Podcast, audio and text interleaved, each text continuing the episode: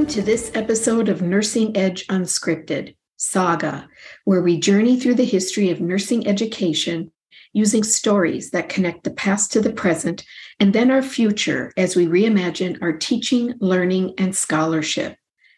It is often said that the past teaches us about the present. To study history is to study change.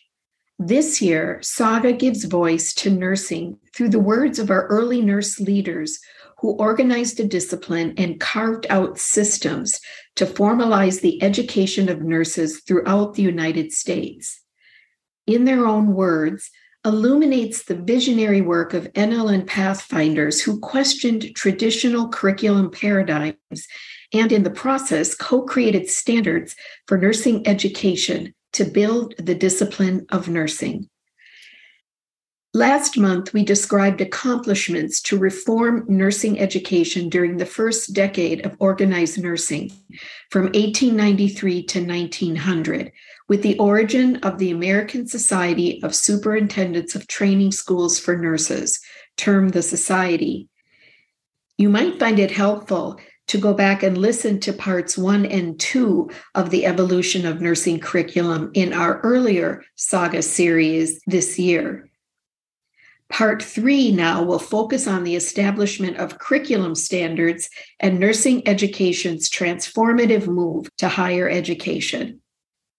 And like parts 1 and 2, we will tell the story through the words of nursing education's early leaders, documented from the proceedings of NLNE annual conventions from 1893 to 1952. These publications are part of the NLNE Archives collection currently housed at the Bates Center for the History of Nursing at the University of Pennsylvania.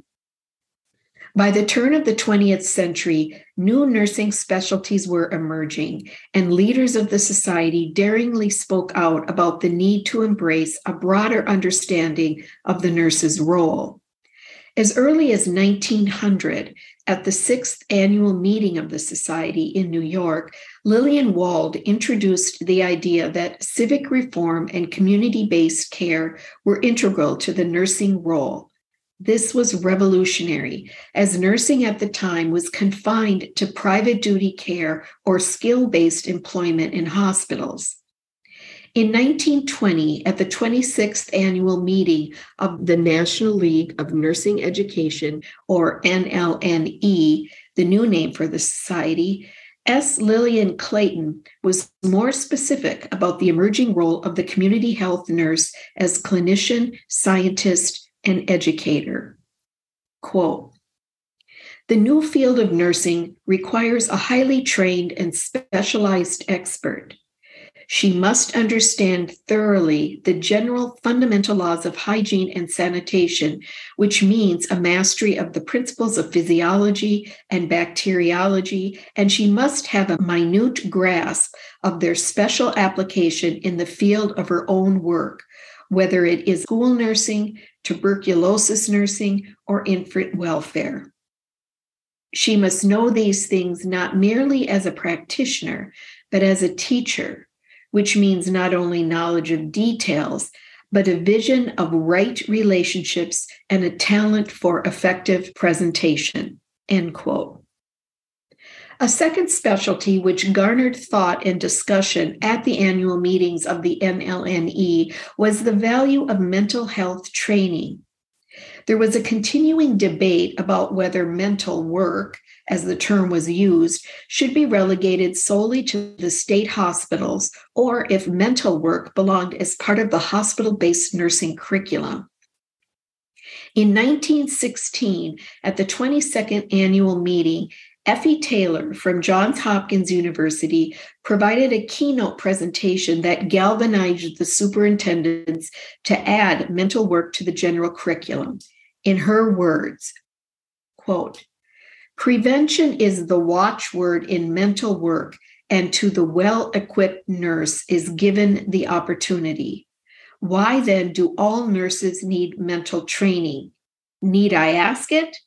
One cannot do preventive work if one does not know what should be prevented, nor can one observe without a knowledge of what is to be observed.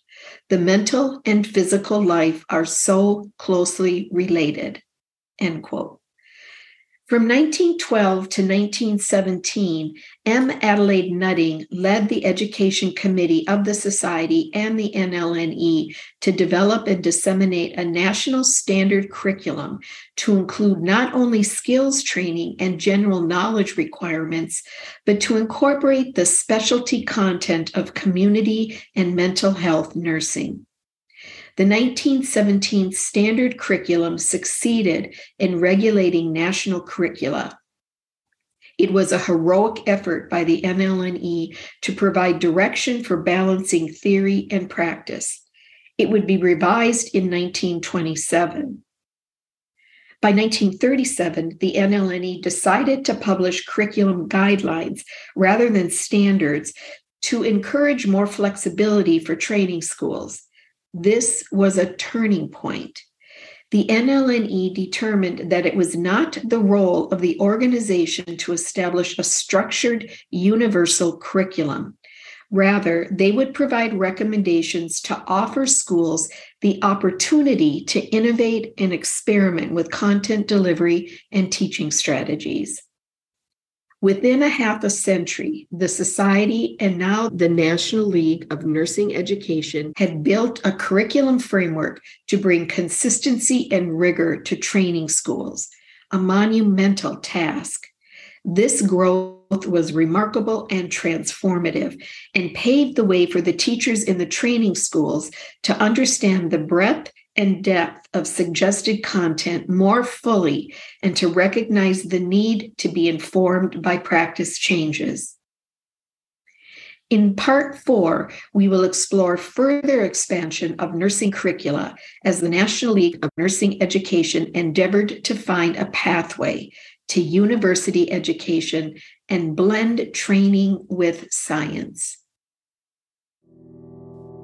And so the saga continues, and may our saga continue as we bring to a close this episode of Nursing Edge Unscripted, Saga. Thank you for joining us. And remember, good teaching doesn't just happen. Find your fit, push the boundaries, and celebrate the ahas.